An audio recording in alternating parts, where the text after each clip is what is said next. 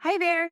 I am so excited to invite you to attend our 4th annual free virtual special education and advocacy conference. We are hosting it here at Ashley Barlow Company in partnership with Rebecca Poe Teaching. And we are so excited for a few new things at this year's conference. The first new thing is that we have not just one, but 2 different tracks for attendance. For the first time ever, we have created a track that is specific for school staff and teachers.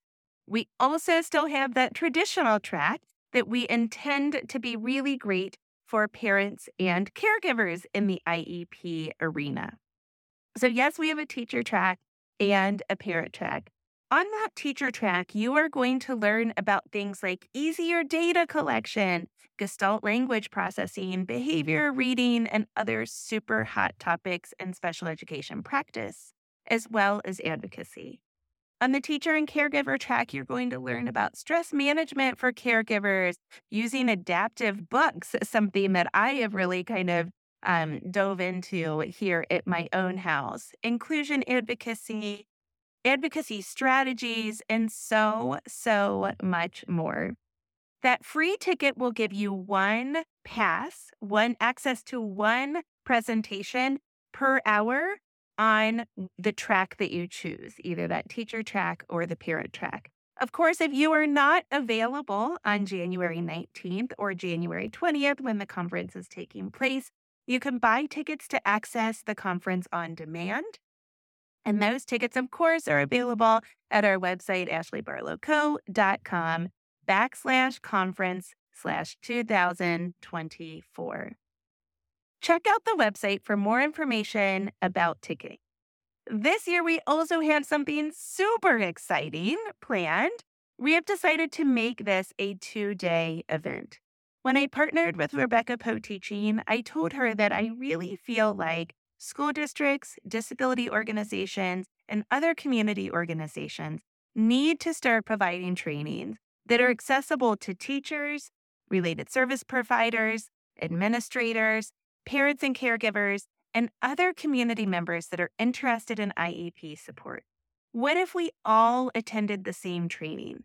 What if we all learned information about special education practice, curriculum, how to read evaluations, that kind of stuff, about special education advocacy, how we can collaborate more, how we can work together, and even about special education laws?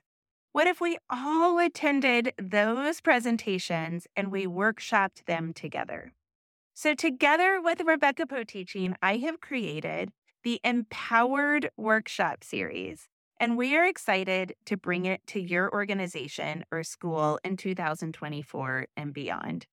If you are interested in having Rebecca and I bring a workshop to you, you can see a preview of the Empowered Workshops on January 19th, the Friday before our main conference programming. For more information about that, either send me a DM or check out the website, again, ashleybarlowco.com/conference-2024. We hope to see you January 19th and or January 20th, and can't wait to connect with you. Hi everyone, welcome to the Ashley Barlow Company podcast. I'm Ashley Barlow, your host. If you are a parent, a teacher, or someone who works at a school, or you're a community member, a volunteer, or a staff member at an organization that supports people with special education plans, a coach, a tutor, or even a grandparent, you're in the right place. Sit back with an ice-cold glass of lemonade, put on your walking shoes and grab some headphones, roll down the windows and cruise. Ready, set, go. Educate, advocate, collaborate. Welcome back to another episode of Special Education Advocacy with Ashley Barlow. I'm Ashley Barlow, and I'm so happy you're here. I also am on day 10 of COVID, and so I apologize for not only my appearance, if you're watching this on YouTube, but also for my voice, no matter how you're accessing this. You know, I wasn't going to put up the slide, and then I thought, this is real life, and that's kind of the brand around here, perfectly imperfect. And I wouldn't necessarily say that being sick with a virus is imperfect at all. It's simply real. And so here we are. I am super sorry that we took last week off. I had gotten a little bit behind in my recording, and I thought that Monday might be the worst day of all. However, I ended up getting pretty sick, and so I wasn't able to record Monday in order to get you an episode on Tuesday after the holiday weekend. And here we are, a week later, still thinking that surely we're going to feel better soon. So thanks for reaching out throughout the week on social media and other platforms, and here's to feeling better soon. I got my coffee just in case we need it. I have a feeling I'm going to be pausing quite a bit to take a drink. So we've gotten a couple of questions recently about inclusion, and I thought maybe the best bang for our buck today, because I'm not going to make this episode too terribly long, is to simply share with you one regulation. This regulation is located at 34 CFR. Now the CFR is the Code of Federal Regulations. So 34 CFR section 300.116. So if you simply type into Google 34 CFR 300.116, you will get the text to this regulation. Now, what regulations do is they kind of tease out the law. They help us to understand the law better. So we know that IDEA, the Individuals with Disabilities Education Act, has a requirement that students are educated to the maximum extent appropriate with their non-disabled peers. So that law is located at 20 USC 1412, subsection A, 5A. I know, it's super hard to read a law. So at 20 USC 1412, section A, 5A, we know that children with disabilities are to be educated to the maximum extent possible with their non-disabled peers. But what's that actually mean? You know, when I had an inclusion discussion with my child's school, excuse me, I realized that I needed more than just what the law provided. I needed more information. And so the first thing I did was I went to the regulation. So what does 34 CFR 300.116 say? Now, before we talk about that, I want for you to know that there are lots of regulations that kind of dive deeper into inclusion. In my inclusion workshop, I go through 7 of them. And then there's also case law that dives into it. I give an example in the inclusion workshop of one case just so that, you know, we kind of dive a little bit deeper and we see what it looks like in real life. So, and then there's state guidance, and there's state regulations, and there's state law. And so we really have to look in multiple places in order to make the best inclusion argument. But we can also make inclusion arguments practically. And this one regulation gives us some information on how we can do that practically. So I'm going to read it to you, but as I read it to you, I'm going to help you kind of tease it out so that we can apply it to real life situations. So this one's on placements. So it says placements.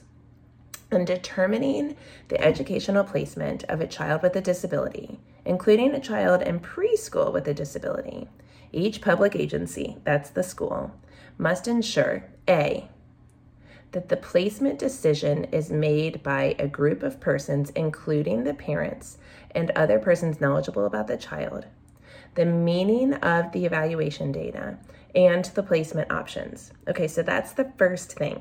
When we're talking about placement, we have to have a group of people that know the child. So if they want to bring their attorney, you can say, you're not allowed to make this decision because what do you know about my child? They have to be knowledgeable about the child. Okay, so that's one argument. You can also use letter to Clinton if you come up with that situation. They also have to be knowledgeable about the meaning of the evaluation data, which also means that we need to bring the evaluation data into that discussion. This might mean that we need to go back and look at the evaluation and see if there's better data to support an inclusion argument into the evaluation. Do we need to get an IEE? Do we need to get more observational data? Do we need to get questionnaires from people that did inclusion in previous settings? You know, maybe your child was in an inclusive preschool. So do we need to go back and get that information and get that into the evaluation, because we have to consider the evaluation. And the people have to be knowledgeable about the placement options. That was an issue for me. I kept saying, we need to get to the person in charge. Who is the person in charge? And after 9 months, the person in charge finally stepped to the plate and said, oh, I think we could do it this way. So we need a group of people that are knowledgeable about the placement options. All right, that's the first consideration. Okay, so now we're going to go back to the beginning of that sentence. Each public agency must ensure that. Now we're going to go to, We're still on A, the placement decision is. Okay, so now this is number two. The placement decision is made in conformity with the LRE provisions in this subpart. And then it references 300.114 and 300.118. So now you've got to go back and you've got to look at 300.114 and 300.118. And what those do is they basically refer back to that USC, the code, the law that says that children need to be educated with their non-disabled peers. So you can go back and you can look at those as well. All right, now we're moving on to B. So the public agency must ensure that B. Okay, the child's placement is, number one, determined at least annually. So we have to look at placement every single year. It shouldn't change. If it does change, then we need prior written notice. There are certain things that we need to do. It shouldn't change without some kind of change of circumstances, but we have to look at it annually. It has to be based on the IEP. This is why I talk so much about building the IEP for inclusion. That is what is so super duper important. Okay, and then I do have a podcast on building the IEP, getting more or getting less out of the IEP. So if you want to go back and listen to that, that might help. We go into that a little bit more in the inclusion workshop as well. And 3 is as close as possible to the child's home. This is your homeschool provision. The child must be educated, if at all possible, as close to home as possible. In my particular inclusion discussion, the difference between the two schools, I used to know this exactly, but it cannot be further than 2 miles. So it's not really that big of a deal, but it is a big deal when you think about the community. So the example that I kept using was the school festival. You know, when everybody else is dressed in their Santa clothes and their Christmas outfits and they're going up to school in November for the school fundraiser, and my kid's standing on the sidewalk like, well, my school's festival was back in September. That has an impact. It has an impact on the social emotional learning of the child, on the confidence of the child. It has an impact. So going to school with your peers in your neighborhood really has an impact. And this is the federal government. These are the legislators saying, we think that matters. This is the Department of Ed saying, we think that matters. Okay, so we are looking now at the fact that the placement is determined at least annually, is based on the IEP, and is as close as possible to the child's home. Now we're going to go to C. So we had A, we had B, now we're going to go to C. The public agency, again, that's the school, must ensure that C, unless the IEP of a child with a disability requires some other arrangement, the child is educated. We're just going to be perfectly imperfect still. We already did that one. All right, so now the school has to ensure D, that in selecting the LRE, the least restrictive environment, consideration is given to any potential harmful effect on the child or on the quality of services that he or she needs. So we've got to look at the potential of harmful effects on the child in both a lesser restrictive and a more restrictive environment when we're talking about placement. So we need experts to tell us about that. And we also need the common sense of the people on the IEP team.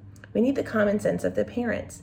We need the common sense of the teachers and the related service professionals and the admins to talk about what could possibly harmfully happen in the less restrictive environment and in the more restrictive environment to the child, that's on the IEP. And then E, a child with a disability should not be removed from an education in an age-appropriate regular classroom solely because of needed modifications in the general education curriculum. So we can't remove only because the gen ed teacher says, well, I can't make the environment correct. I can't make the academics accessible. I can't modify enough that this is going to be meaningful to the child. That cannot be the only reason that we remove a child from a gen ed setting. Okay, that is what 34 CFR 300.116 says and means. I hope that is helpful. This one little regulation is super duper helpful to me. I use it quite a bit. I actually have the workbook from my inclusion workshop printed in the binder that I take to IEP meetings because I think it is so helpful to take, it's so helpful to have these regulations right at the ready. I hope that helps you. I will see you next week, hopefully with a better voice and maybe even makeup. Same time, same place.